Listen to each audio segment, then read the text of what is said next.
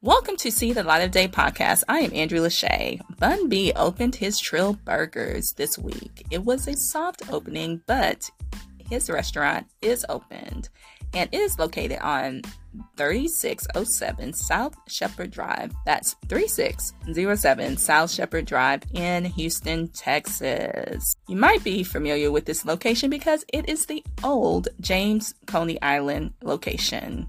So go grab a burger if you have never tasted Trill Burgers before. He sold them before at the Houston Rodeo. So if you never tried them or you want another one because you tried the first one and it was so good, go check out Trill Burgers in Houston on 3607 South Shepherd Drive.